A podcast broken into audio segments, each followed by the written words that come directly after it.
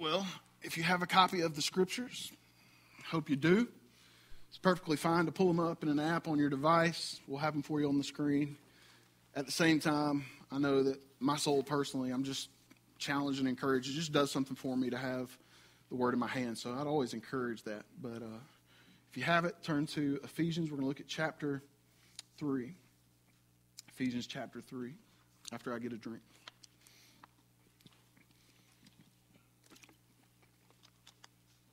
Mm.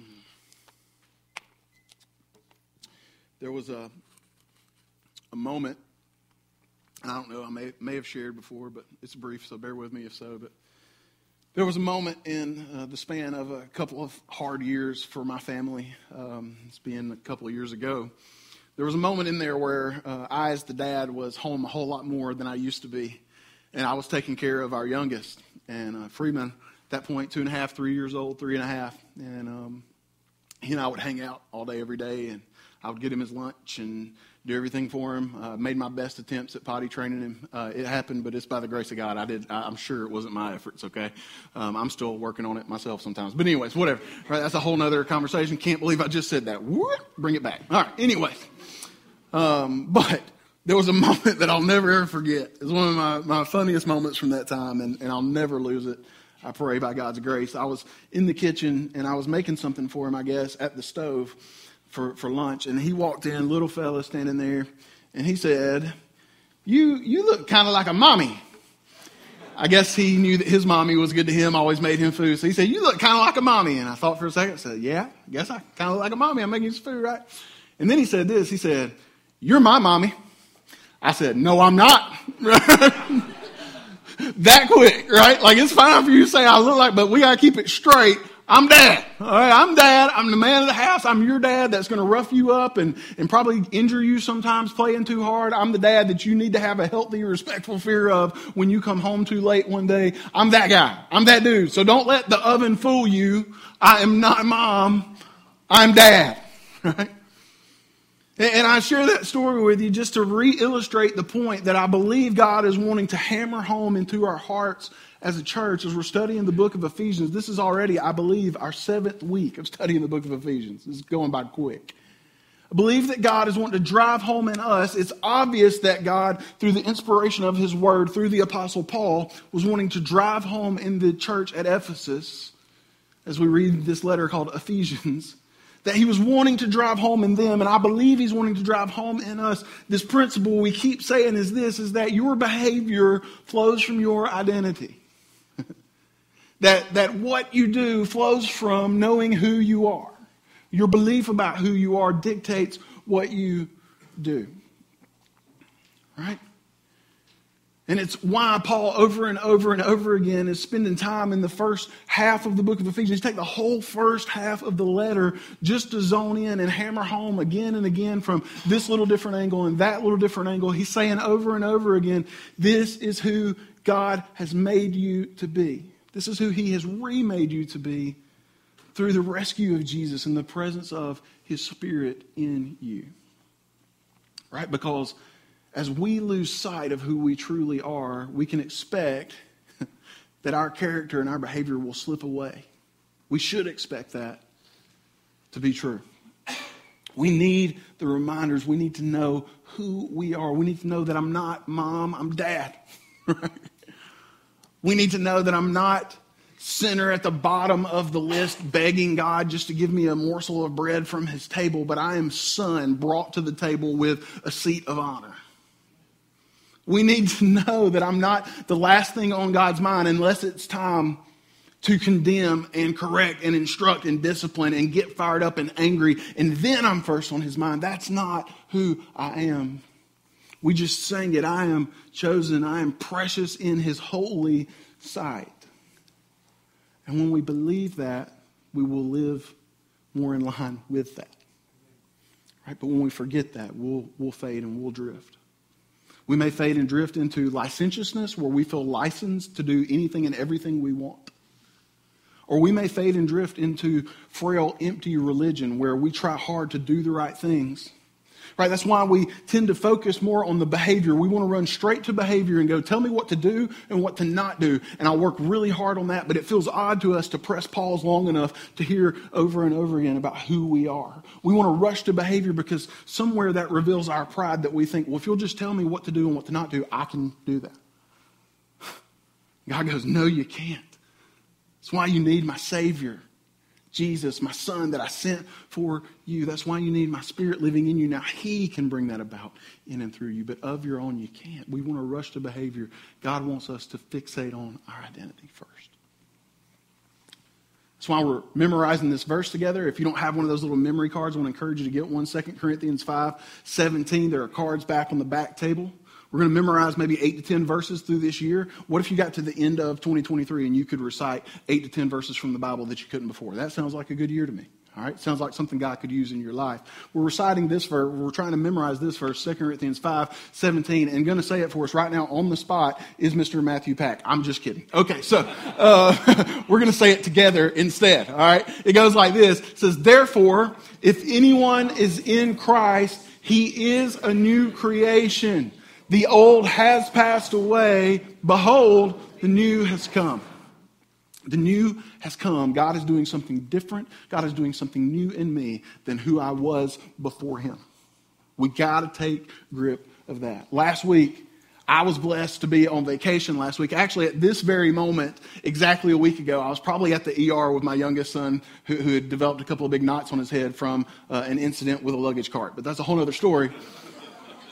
But, but but I was blessed to get to go and hang out at the beach with my family and love them. And, and I think one of the biggest blessings of leadership is when you can step away from the arena of your leadership and see that things happen with ease and happen well. And man, just to see that the church uh, had a great worship service last week, to see that Austin came and preached God's word faithfully um, and did a super job of that. I'm so thankful for that, and thankful that we have people who aren't just here to be sitters, but people who are here to be leaders, right? And so that's awesome and incredible. If you were here last week, you heard it. If not, I'd recommend you go check it out on our Facebook page. But here's what Austin pointed us to in Ephesians chapter two as we closed it out. Paul was saying to the Ephesians this big, important idea. It's the idea of Christian unity. He said, you are made one, you Jews and you Gentiles, right? And Austin said it perfectly last week. Anybody in the house Jewish? And if you don't raise your hand for that, you're a Gentile. All right. And so even all the differences going on in our lives, all the different hair colors, all the different backgrounds, all the different cultural things that play into our lives. If we're not Jewish, we're Gentile. And so the scripture said, listen, God took you who were Gentiles and you who were Jews, the chosen people of God, and He opened up the floodgates to let the Gentiles come in. And He said, in Christ, you are being built up to be this one person. Austin emphasized last week, I thought it was awesome, that, that God doesn't just say, hey, don't do the don't don't do the, the division, right? Don't do that. He says he he he put to death hostility. He went after it tenaciously and said, no more of that. He he crushed it and its power in Jesus. This unity is where we're going to pick right back up this week. Paul's not going to rush away from it, and neither should we. So with that thought, that we'll be made into one in Christ, we start chapter three. Verse one says this. It says, for this reason, I, Paul, a prisoner of Christ Jesus, on behalf of you Gentiles, assuming that you have heard of the stewardship of God's grace that was given to me for you. Let's press pause, right?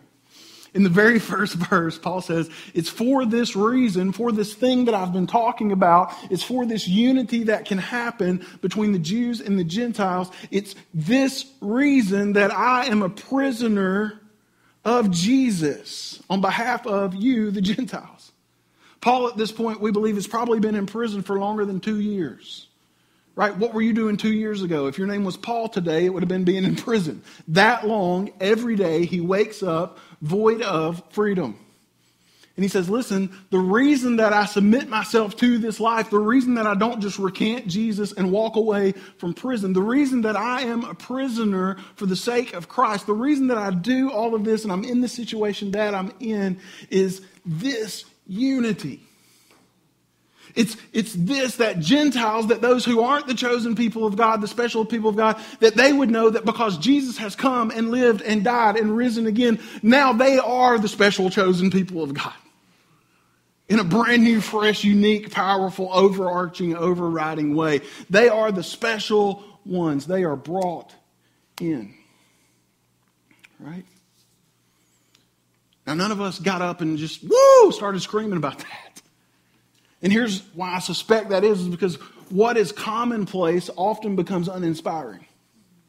What we've heard a lot about and what we think about regularly or what's told to us regularly often fails to really energize us or move us. I don't, I don't try to show this off to a lot of people, but I was graced by God when I was in about sixth grade with a skill. I don't know if it's a gift of the Spirit or just a gift, but um, I can juggle, okay? Right? I can juggle three things. I can make them move. I can juggle pins. Usually it's been a while, but I bet I could pull it off. I can juggle stuff. I can juggle two things with one hand at the same time, just right here. I could probably juggle four things. I've never even thought about it, two at once with the same hand, right? I think it's pretty stinking cool, okay? I don't know what you think about it. You may have bigger, better skills than that. That's fine. Right, I'm just telling you, when I've been on baseball teams and I've seen somebody there with the bucket of balls and they start trying and they can, I'm like, oh yeah, I can. Right? I usually let them work on it a while, and then, then hopefully I humbly come over and go, I think you got to start with two in one hand. I try to teach them, right? That's what happens on a good day. On a bad day, I'm like, throw me three of those balls. Right? That's what I do on a bad day. I just show off, right? Right? I can juggle, but let me tell you who doesn't care about that at all, who's not impressed by that in the least, my kids, okay? Like today, if I just as like a, an illustration, which I'm not, if I were to pull out three and just start juggling right now, you would lose interest pretty quick. But for the first ten seconds or so, you'd be like, whoa, he's, I didn't know he could do that. That's cool. My kids would be struggling to stay awake. You know why? Because every time I get the chance, I'm like, hey, you know what Dad can do? Right? Let me show you what I can do. Right? And they've seen it until it just no longer is a big deal. It's like, okay, you can do it. You've shown me how to do it. I don't know if I even care about knowing how to do it. Will you please stop doing it? Right? What's commonplace is often uninspiring, and you and I as Gentiles, most of us, if not all of us in this room, we've grown up hearing Jesus loves you. We've grown up hearing that you are special to God. We've grown up hearing that if you will put your faith in Jesus, God will consider you his child. He'll be your holy father. We've grown up hearing it, and so to some extent, oftentimes, because it's been commonplace, it's uninspiring. But what if you'd been in a place where that weren't the case? I talk often because it has a special place in my heart of the villagers that I've gotten to go visit in Ecuador. On more than one occasion, I've been in these remote villages and I've sat there and thought on the day it's time to leave, I wish I could just bring this kid or that kid home with me. One guy, he was about this big last time I saw him. He's probably bigger than me now. His name's Milo, which is Ecuadorian for Milo, apparently. Right? I can speak it. No, you got it? Milo, man, he, he he and I just clicked. We had fun together. I got to tell him about Jesus. Multiple times I've been there. I've been like, man, if I could just bring Milo home with me. He has such a hard home life and such a hard existence. Look, if you were to offer to one of those children in those villages and say, hey, listen, you can come and live with me in the United States. Can I tell you how quickly they would run to jump in the truck? They would tell mom and dad bye as they waved running to the truck because for some reason they think that we have it going on here. They know about Facebook. They know about Monster energy drinks. It's like all the stuff they get from us. I'm not sure it's the best stuff, right? Like, hey, all the stuff y'all got is not the good stuff, you know? But they think it's awesome here. They would jump at the chance to come and live here and be part of this and be part of our lives and live here with us. Listen, if we had ever tasted for even a second what it's like to be outside of the covenant love of our God, we would realize how awesome it is, and our souls would spring up and leap to run to him. You get to have unity with God, but not just with God. You get to have unity with each other together in the church, Gentile and Jew. And unfortunate, what's true, though, is that oftentimes we separate that out and we go, hey, even though we're all Gentiles, I've got smaller reasons than that to, to divide from you, right? And see, what I want you to see just from verse one even is that Paul doesn't see it that way. He doesn't see unity in Christ just as an ideal scenario, just as a, I hope it happens, just as a, hey, it'll be really great if that happens. He doesn't see it as an ideal scenario. He sees it as something worth pursuing, worth sacrificing for. He goes, hey, I'm in prison and it's for this. I'll just posit it to you and you don't have to answer out loud, or you can and we'll have fun either way, but most churches, right, let's let's just go one hundred mile radius of here. Most churches that you're aware of, are, are most of the people there more different or more the same? Now, there's there's some variation, of course, and thank God for that, but in most churches, there are more people there kind of the same. It's why in church circles, when you get in church leadership or at a pastor's conference, pastors talk like this and they say, well, that, you know, it's a church where, right, where hipsters feel really comfortable. That, that's kind of the hipster church. Or that's kind of the old style church, or that's kind of the this church or the that church, because there's a commonality from everybody that's so strong that it drives this is who that church is. And Paul says, listen, who this church is is founded and built on and in Jesus Christ. That's who this church is. And he offers himself freely to everyone, regardless of differences. Are we a church who doesn't just view that as an ideal that maybe one day some people will stumble in who aren't like us? Or do we have people who view it as a reality worth sacrificing for? Sacrificing our comfort. If you're like me, you're not particularly extroverted. It's hard sometimes to go and speak to folks. But we say on our screens and we say on our coffee cups, we are so glad you are here. When somebody comes in these doors, when someone encounters Dublin Bible Church, followers of Jesus out in Dublin, is it evident, hey, we are so glad to know you. We are so glad that you are here. Are we worth sacrificing our comfort for? Is it worth sacrificing some of our time for? Paul says, listen, this unity, it matters. It's for this reason that I'm a prisoner. He's going to unpack a little bit of this ministry that has placed him in prison. Verse two, we'll start back. He says, assuming that you have heard of the stewardship of God's grace that was given to me for you. Paul not being arrogant there in verse two. It would have been a well-known fact at this point. He's going, I'm assuming you probably have heard of me before. He's not being arrogant. He, he's knowing that they probably heard of him because the Jews hated him because he used to be one of the best Jews trying his hardest, and he had left that behind, and so they weren't a big fan. The Christians feared him, right? Because he was going around persecuting them, chasing them down. So they didn't trust him. He goes, everybody kind of knows this story. He says, I'm assuming that you've heard about this, verse three. Here it is, how the mystery was made known to me by revelation, as I have written briefly. Verse four, when you read this, you can perceive my insight into the mystery of Christ, which was not made known to the sons of men in other generations, as it has now been revealed to his holy apostles and prophets by the Spirit. This mystery is that the Gentiles are fellow heirs, members of the same body, and partakers of the promise in Christ Jesus through the gospel. See this? He says, listen, I have this ministry. I have this role that I've been given by Jesus, and it's to go and proclaim to people what used to be a mystery. It's not a mystery anymore. Because listen, even though if you look back now that you've seen Jesus and you look back to the Old Testament and you look back to the Judaic faith, you can see how all of that points directly to Jesus. You can see that now because you've seen Jesus and you've heard the gospel. But he said for hundreds and hundreds of years it was a mystery. And he said, I get to go and tell people about that. This mystery that two who are so different would be brought together. And how closely are they brought together? Make sure you saw this in verse six.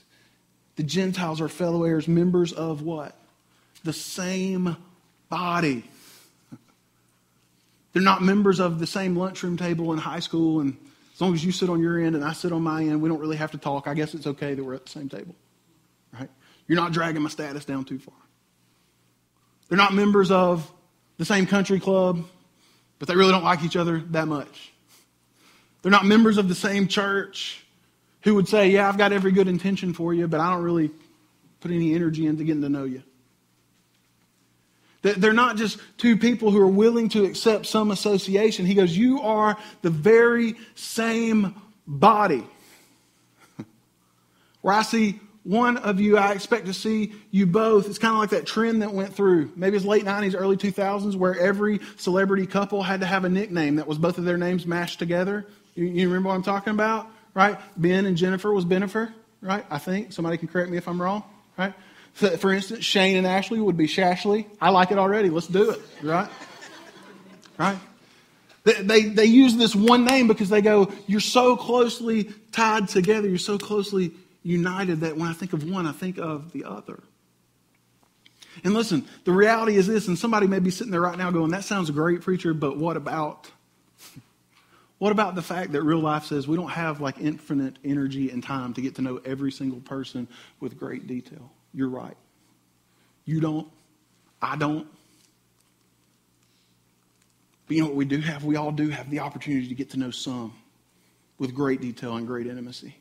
And we all have the opportunity to spread the net of that same acceptance and invite, and we are so glad you're here. We can spread that to everybody. Now, we can take it deeper with some, but we can spread it to everybody. He says, listen, this is the mystery that I've written briefly about. It's the mystery that you've probably heard about. This is what I have been commissioned for, is to tell people this, that, listen, Christ has torn down the wall of hostility, putting it to death, and now people can be together even in their differences.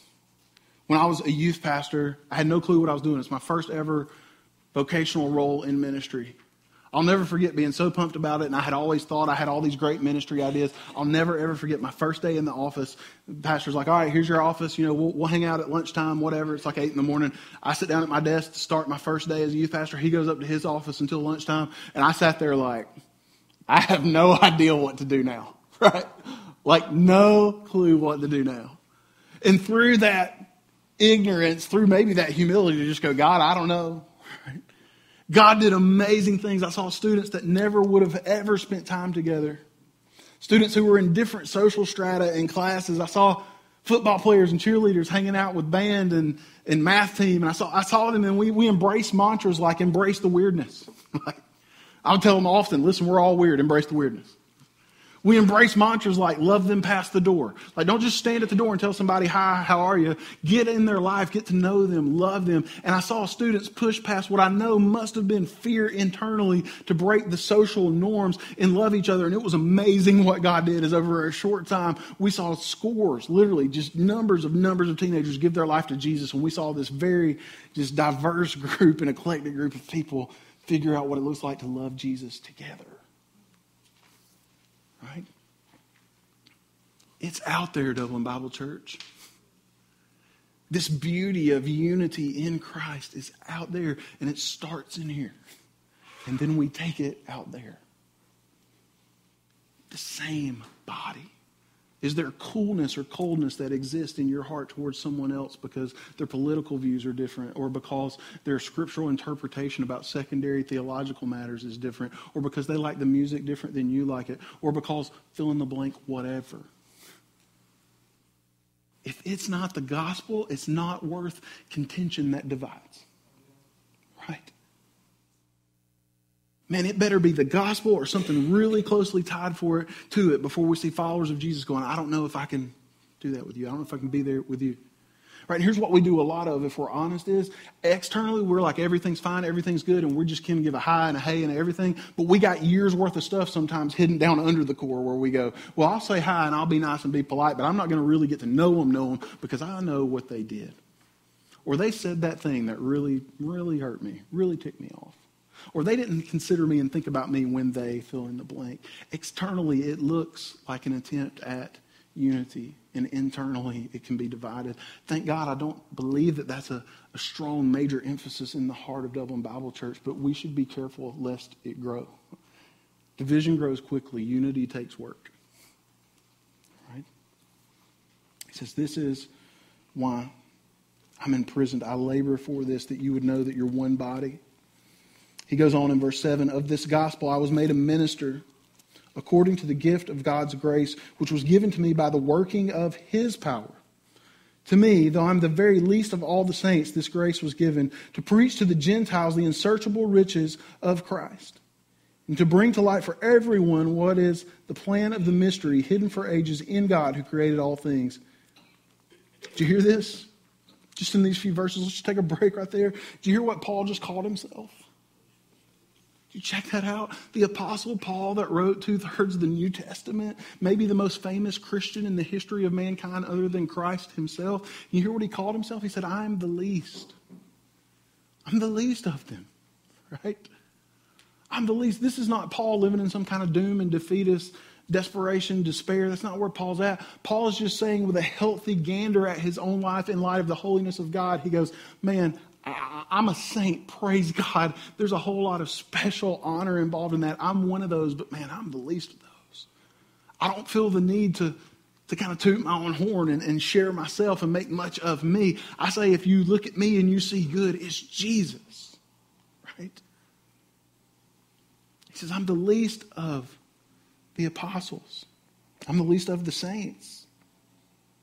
This is why, right? He said, this is why I'm used by God. Listen, why would you not be used by God to help other people experience unity in his name? What are the reasons?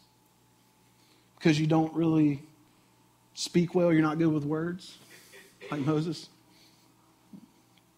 Because, well, you don't know the thing that I thought yesterday, or you don't know the sin that I sinned last week, or you don't know my backstory from this moment in my life and that phase in my life. Listen, the Apostle Paul is going, I was one of the highest ranking dudes in all the land in Judaism, and I write all of that off. None of that matters, because I belong to Christ. I'm the least of the saints, and that's why he elevates me to shout his message so that people see it's not me, it's him. Whatever it is that would bind you down, let in the power of God yourself be raised up to shout from the rooftops that it's not you anyway, it's him. And see what he might do. People don't need to hear about a God for the desperate and the broken from people who have no desperation or no brokenness. Somebody who sits in an ivory tower and yells down to people, there's a God for people like you. People don't trust that message. They don't receive that message. That's not God's plan for the gospel. God's plan for the gospel is a humble group of people who have found grace from a God that they don't deserve it from. And they are going, hey, look at my life just long enough to see Jesus.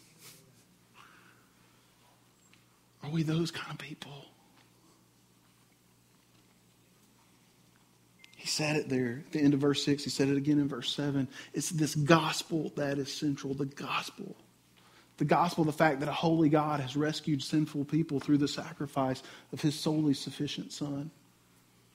I'm usually not aware of it, but I am just now. I just talked super fast. Let's try that again, okay? The gospel is that a holy God that we could never approach in his holiness and our sinfulness, we're separated. A holy God rescued sinful people, me, through the sacrifice of his solely sufficient son. Nobody else is going to get it done. Not you, not me. He's sufficient. He doesn't need any help. Your best day doesn't add anything to his salvation of you. This is the gospel. And listen, I just want to make sure we say this. We say it a lot, and we're going to keep saying it a lot around here by God's grace, Lord willing. The gospel is not just the front door to come into a relationship with God whereby then you wander off into a thousand different areas. We don't just need the gospel for conversion. We need the gospel for sanctification. We need the gospel for every day. I need to remember that I have the ill-deserved grace that is the Father's, and he's given it to me. I need to know that when I'm riding down the road and I have a moment of reaction I didn't need to have. Happened yesterday. I'm not proud of it, by the way. I'm just telling you that it's true. I pulled, pulled out in front of a car, not super close. I didn't think it was that close. I realized just after I pulled in my rear view, I'm like, they're going faster than I thought they were going, which also I think is about double the speed limit, right? They didn't like it that much. They went around me, and they just honked their horn, just meep. And just in my flesh instinct, I went, meep, just honk right back at them. Just let them know. Heard you, brother. You know what I'm saying? And I thought I was cute. I thought I was so funny, right? I was like, ha, ha, ha. Then my eleven-year-old son next to me starts cackling. He's like, he's laughing like it's funny, and then I'm like, oh, no. That's exactly what I don't want to teach him to be. I, I don't want to teach him to be that because I don't want somebody who's just raging out on whatever emotion to, to pull over and ram into him with their car or road rage stuff. But, but even bigger than that, that's not how I want him to be because that's not who Jesus is. So we spent the, the next couple of minutes riding down the road with me going, hey, man, you just saw Dad do it wrong. You saw Dad do it wrong. And Dad does it wrong a lot. That's why we need Jesus, right? That's why we strive to be like him, right? Listen, we need the gospel in our everyday. Because without the gospel, I either think I'm the coolest guy that ever lived because I honk the horn back at that guy. And I honk and I'm just in his rear view like, what now? Like, that's what I think without the gospel. Or I honk and I realize I've had this moment of pride and of, of stupid, divisive anger. And then I just live in despair for the next few weeks and go like, well, I thought I knew Jesus really well. I thought I had grown up over how many ever years of knowing Jesus, but still see that foolishness coming out. I need the gospel to tell me, guess what? You are still broken, and guess what? You're still perfectly loved and accepted, and God is transforming you. He may not have transformed that moment out, but he will. Right? We need the gospel every day. It's got to be central. Paul says it's this gospel. He goes on to say this, last few verses, verse ten, but it's important, so stick with it, okay? It says, so that this ministry of preaching this message is so that, verse ten, so that through the church, man, as a pastor, I just want to like, ah, just blare that. I want you to hear that with your heart and your soul. So that through the church, the manifold wisdom of God might now be made known to the rulers and authorities in the heavenly places.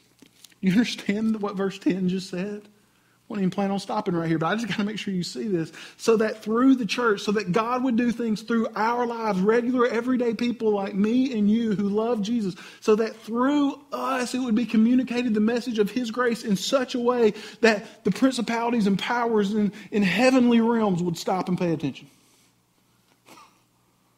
That, that angels and And, and the, the hosts of heaven would be stopping and going, man, they're making much of Jesus down there. And that the principalities of darkness would, would be going, well, I don't know if I want to mess with them as much.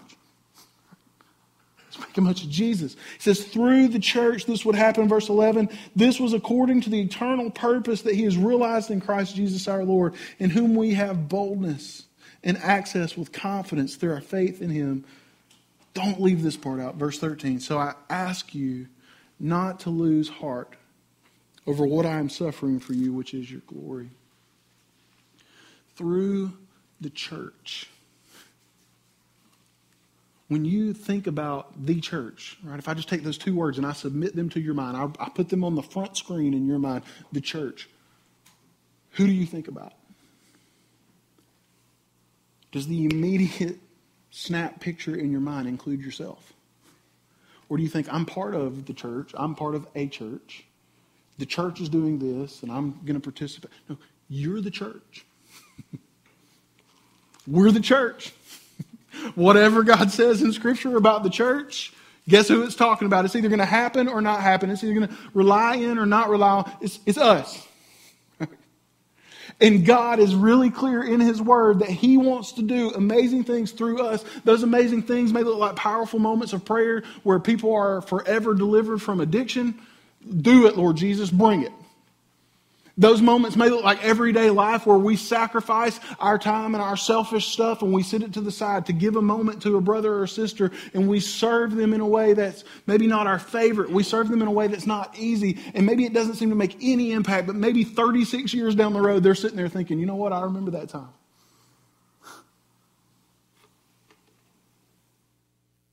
The church, us, you. God wants to use your life. Do amazing things. So therefore, last verse, don't lose heart. He's telling them, don't lose heart when you see me, a leader in your church life, suffering. Don't, don't lose heart. But I would say to you, period, the scripture says over and over again, don't lose heart. Verse in Hebrews says, consider him who endured such opposition from sinful men that you might not grow weary and lose heart. What is the remedy for losing heart, for getting beaten down in your faith? It's considering Jesus. Consider him who endured such opposition from sinful men that you may not grow weary and lose heart. What do I do? I'm losing heart. I'm not loving Jesus as much. Let me read seventy-nine books about how the seven steps I can take to get my spiritual life back, realigned. Listen, those books may be great. They may be helpful. I read some of them. I love it. That's great, okay? But check this out. They only help you in as much as they help you consider Christ. You want to not lose heart? Consider Jesus. Riding down the road feeling defeated about life? Consider him. Consider how he feels about you. Consider how he's promised you that he'll care for you. Don't have the courage to step out in your life and minister in somebody else's life? Consider him and how he stepped out.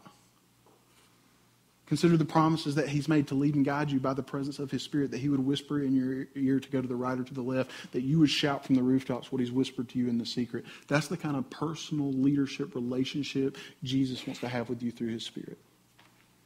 Consider Jesus and don't lose heart as we seek to be a people who strive to be used by God to grow into an ever-increasing community of unity in Jesus. I love you, church. I've seen multiple times in a year of being here. It's a year like today or sometime soon that we moved here. Went by so fast. There's been multiple times in a year of being here where I see you being willing to, to get uncomfortable and try to love people unlike yourself. Let's keep going. Let's do more. Let's see what God does with people who will embrace the, embrace the awkwardness to spread his name. How do you need to respond to God's word today? Is there a coolness in your heart towards somebody, maybe even in this room? Maybe a faithful part of this local church. Maybe it's coolness towards a believer that's, that's not even living in Dublin. Maybe it's coolness towards somebody who doesn't know Jesus, and your humble repentance might be the thing that would show them they need a Jesus like you need. How might God prompt us to spread the message of gospel unity? Will you follow where he leads? If you're here today, you don't know Jesus, come find me when we're done. I'm not, not going to tell you everything gets better and easier. It gets harder, but it will get better. Your worst day with Jesus is way better than your best day without him. And I'd love to just tell you about how he loves you. Come find me when we're done. Find a friend. Check on that card in front of you. You'd like to speak with a pastor, and we'll get with you, Lord willing, this week. Followers of Jesus, what do we do with the gospel message of unity? Let's pray.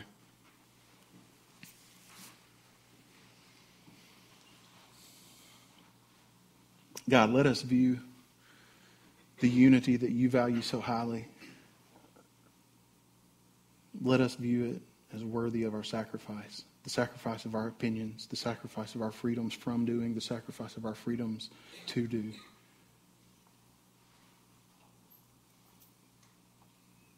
God, let us move past our discomfort. Let us step into it to love others the way that you love us.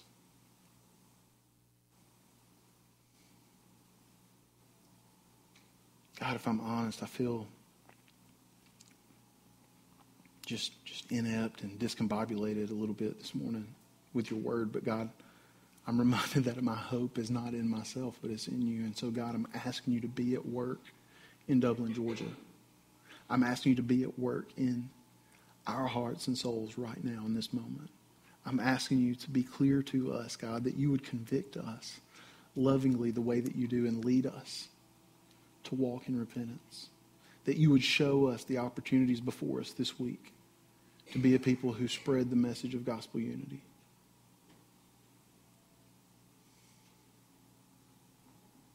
God, not for our name's sake, not for the recognition of any person or any church name, but for the name of Jesus, would you use us? Would you help us to not get lost in the familiar message of your acceptance? Let us not get lost in how familiar it is. Let us get lost in how splendid it is. Move us, God. Show us.